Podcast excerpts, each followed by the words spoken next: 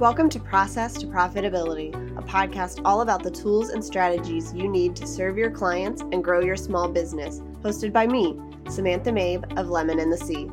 Join me as I chat with creative entrepreneurs and small business owners about how they built and grew their businesses and how you can do the same in a way that fits you.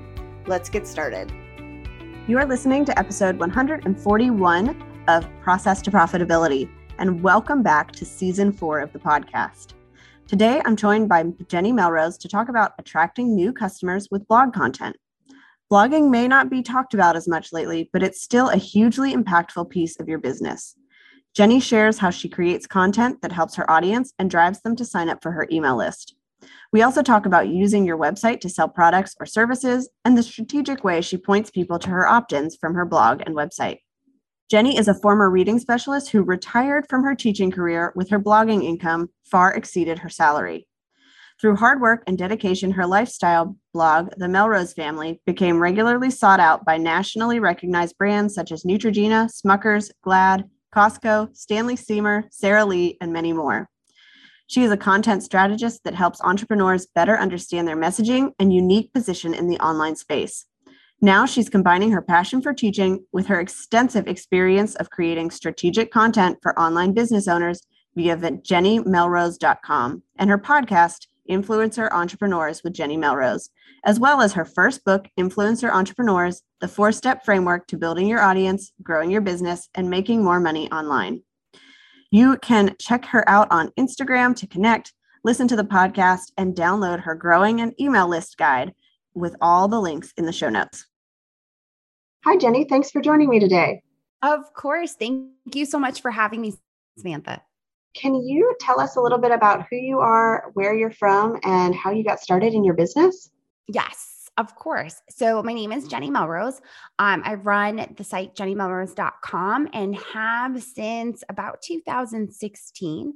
I originally started off as a lifestyle blogger back in 2009. So pretty much when the dinosaurs roamed the internet. well before Pinterest. I think Instagram was not even a thought yet. Uh, so I had that site where I created quick and easy recipes and projects for busy parents. And it was primarily a food blog, is what it became. Um, I had that site for 10 years till 2019 and sold it for six figures. And I, at that time when I was running the site, actually was a full time teacher. And my blogging income replaced my teaching income. So I retired at 35. And then, of course, there were a lot of questions from other bloggers How did you do this? How did you leave teaching? How are you making you know a steady income and i started getting asked to speak of course around the country pre-covid and because of that i was getting a lot of different questions about how to monetize how to grow a business online that could actually work using social media, using organic growth strategies. And I developed jennymelrose.com as well as the podcast that goes along with it. So it's been a journey for sure because of course it, it, things always continue to change whether it's social media or how content is best delivered whatever that looks like but yeah that's my journey um, so today we're talking about attracting customers with blog content, which you've been doing for a long time. But let's start by talking about why blogging is impactful. I think a lot of us have kind of gotten away from that. We haven't heard as much about it lately. So, why is it still a good choice for businesses? Yes. So, a blogging gives you an opportunity to get in front of people organically, especially if you're paying attention to keyword research and SEO. It gives you an opportunity to rank on Google so that when someone goes in, look asking for a question that your service solves, that blog content can now put them in front of you your content gets put in front of them when they're doing that search via Google. So now when that comes up, they go through, they read your blog content, and then mm, she knows what she's talking about. And hopefully you're then using that blog content to grow your email list, which then can send them to your services and products that you offer. But that most important piece of the blog content is really knowing what people are searching for and using the terms that they're using in order to answer that question. Okay. So let's talk about going off of that. Like, how do we use our blog content to attract new customers? It sounds like it's all part of this journey. Yes. So when it comes to it, uh, first and foremost, you obviously have to know who you're trying to attract. Like know your audience, um, the people that you really ideally want to attract, and be okay with repelling those that are not meant for you and your product or service. Then from there, creating content that is going to answer their most the problems that they truly, truly are struggling with, the ones that you continually hear from them, or the ones that even you may have struggled with. And now you're in a on your journey where you're able to share how to improve that. Um, I know you and I have spoken, and you were talking about your website and how you did it for your own business. And now you're able to do website design for others because that was part of your journey. And I think when you talk to people about and know the problems that you had, and then able to share that with them and show the transformations that they can actually have with your skill and knowledge, it makes all the difference. So that blog content gives you that opportunity to give them small wins for them to start to like, know, and trust you. Yeah. So I know a lot of people are focusing on social media. Do you feel like blog content is more impactful than that? Is it just different? Like, how do the two compare? So, social media is rented space. That's the best way that I can describe it. You do not own it we know Facebook and Instagram went down a couple months ago and lots of people panicked. They can decide how they're going to do things. I mean, it went down for 24 hours and people were in a panic. What about when they decide, mm, we don't feel like doing this anymore? Not that they're going to do that. Please do not quote me as having said that. but it has happened. There have been social media platforms. I was a user of Google Plus way back in the day, because again, when dinosaurs roamed the earth is when I started. And I had over 660,000 followers on Google Plus. They turned around and said, mm, we're done with this. We're not, it's not working. It's not what we wanted it to be. Everything, we're closing it down. That was gone. And if I hadn't converted those 660,000, which unfortunately I did not the way that I should have, over to an email list or over to that blog, I know have no way of getting in front of them again. It's gone. We've seen plenty of people get locked out of their Instagram or their Facebook accounts. We've seen people get banned for certain things that have been said on Facebook or whatever it might be for whatever reasons.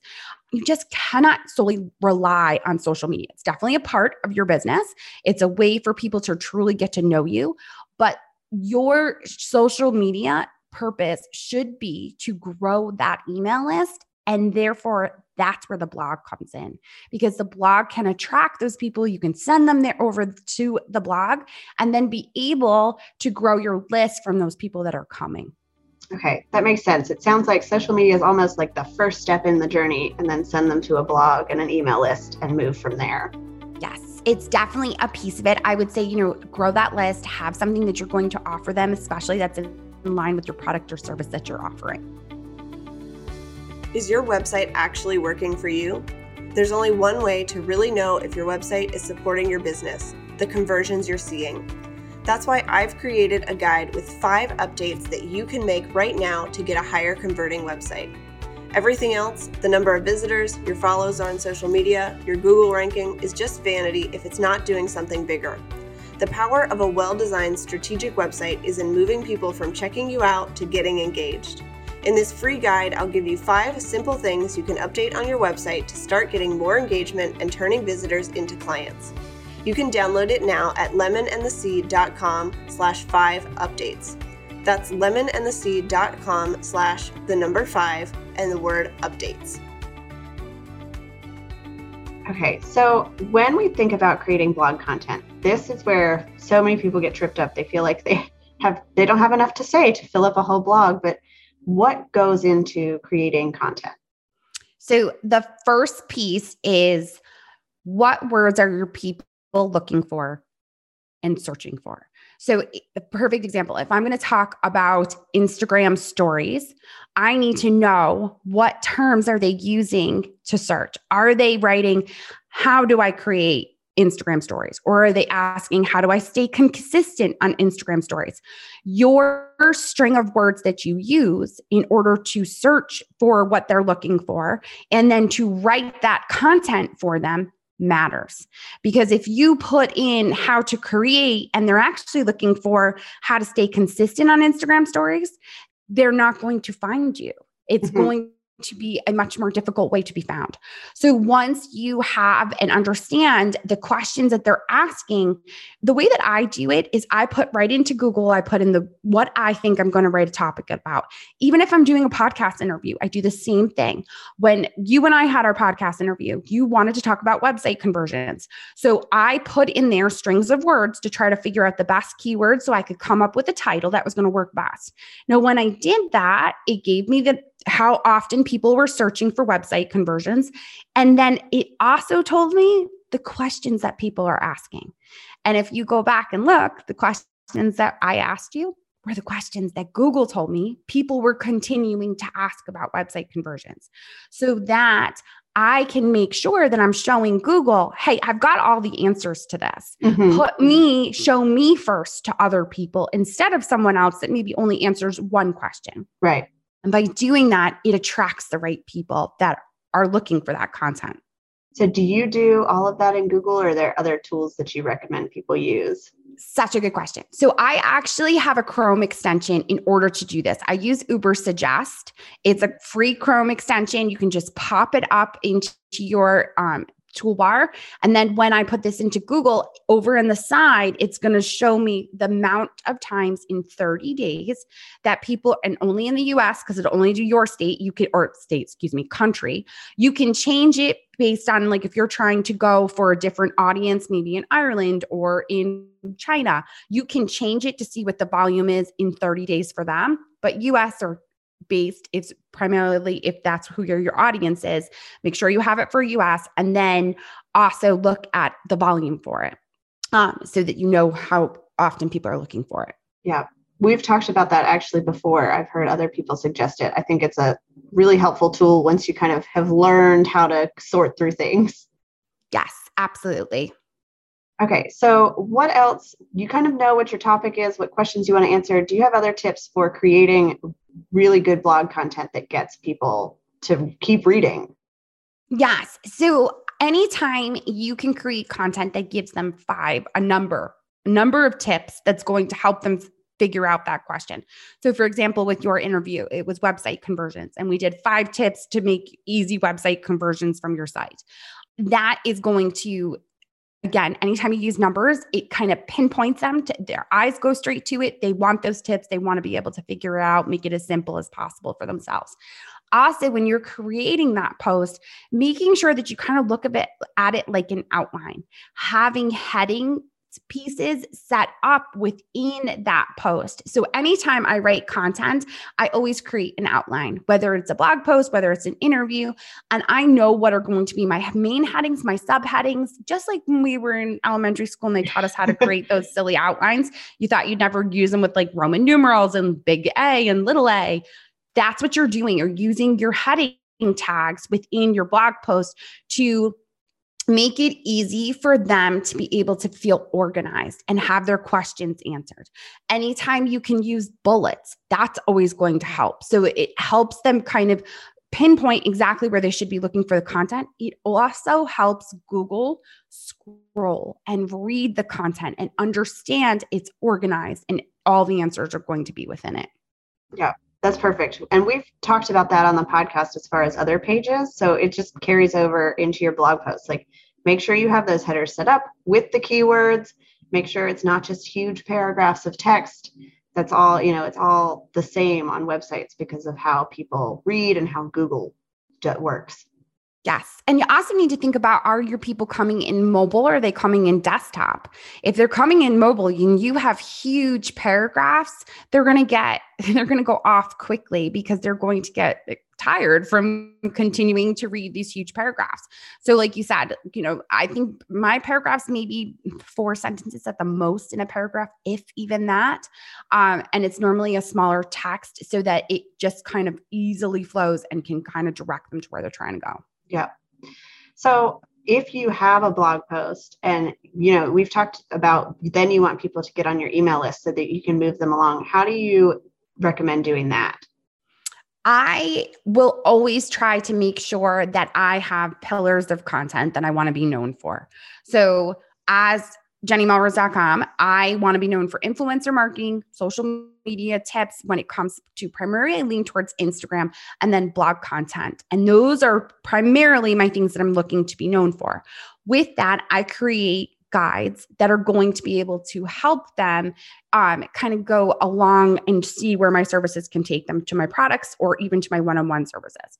Those guides are my opt ins. The opt ins get them onto my list. And then from there, I'm able to nurture them through my email list, through my continued blog content and podcast content. Perfect. And I think it's good to know that you don't have to have like a new opt in for every blog post. It's really, if you keep things in those pillars of content, then you can use the same ones because they are still relevant and they ultimately lead people to something you actually do. So it moves people along and it gives them the idea that you're an expert, you can help them, you're giving them something to take away with them. Yes, absolutely. And you can do all the little pieces that come off of that. So, for example, I like to talk about Instagram because it's a large part of how people are being found now. When I talk about Instagram, though, I'm maybe one is Instagram Reels and another is talking about Instagram stories. Another one's talking about like what happens if your Instagram account you get locked out of. All of those have the same opt in, which is my Instagram engagement guide. So it gives me an opportunity to have tons of content and still, like you said, drive them towards that one piece pillar, which becomes my opt in and my guide. Awesome. All right. So, what mistakes do you see people make when it comes to creating blog content for their business? I would say the biggest thing is that there's no direction that they're trying to pull them towards, right?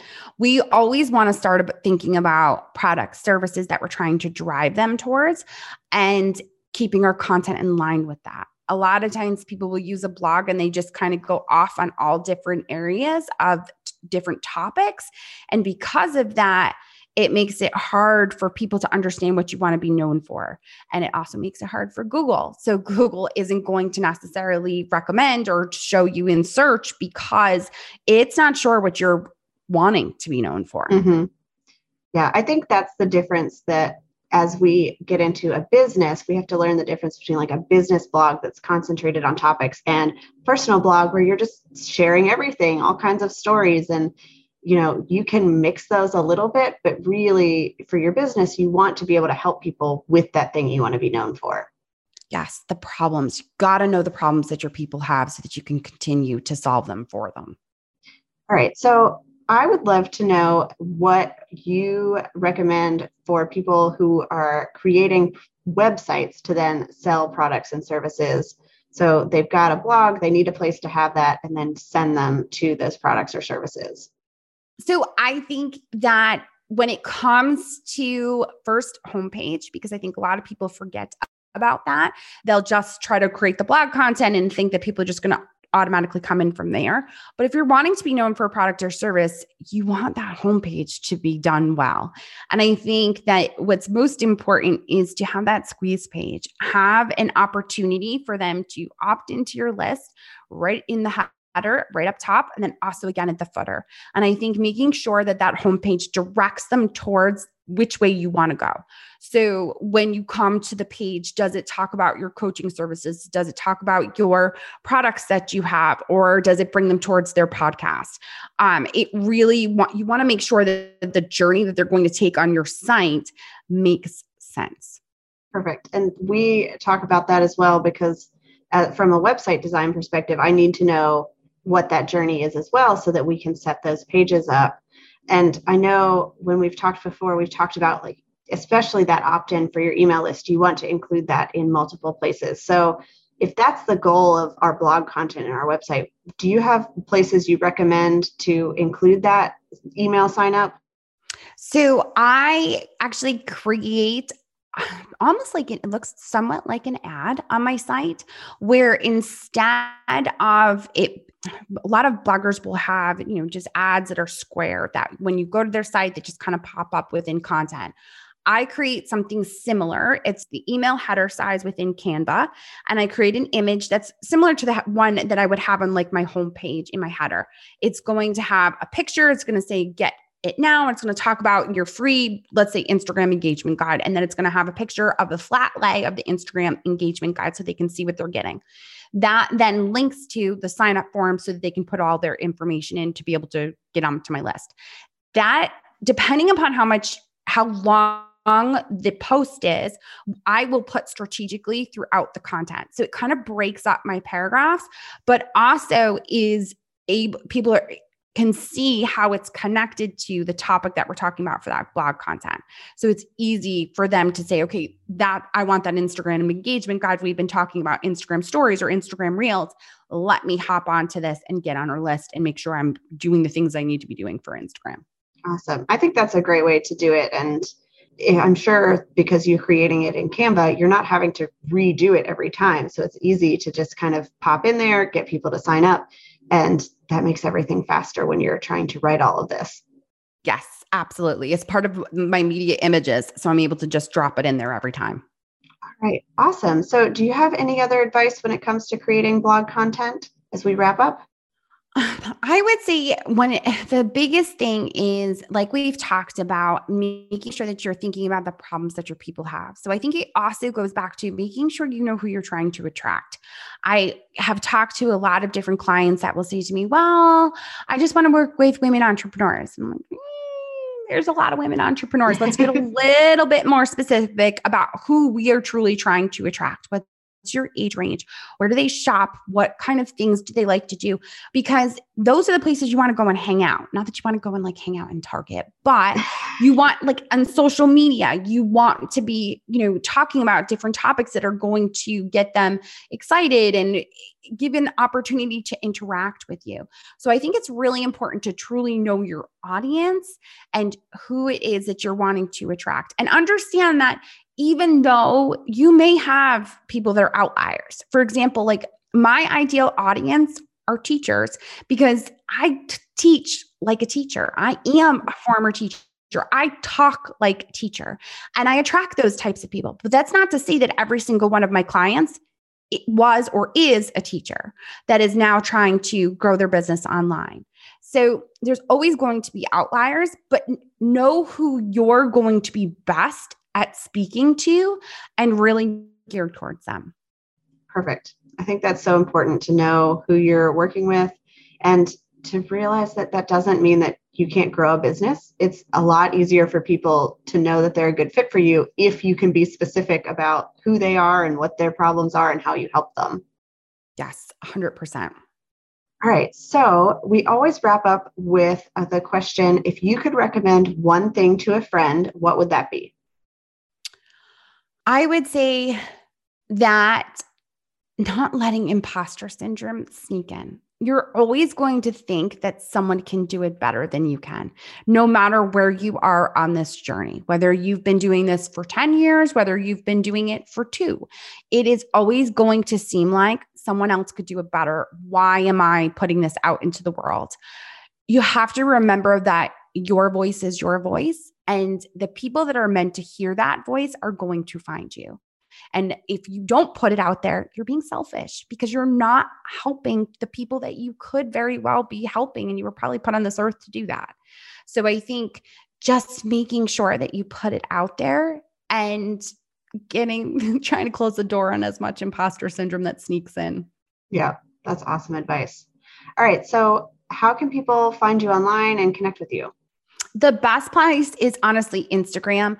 Um, my Instagram account is at Jenny underscore Melrose. Any questions, I am the one that is in DMs.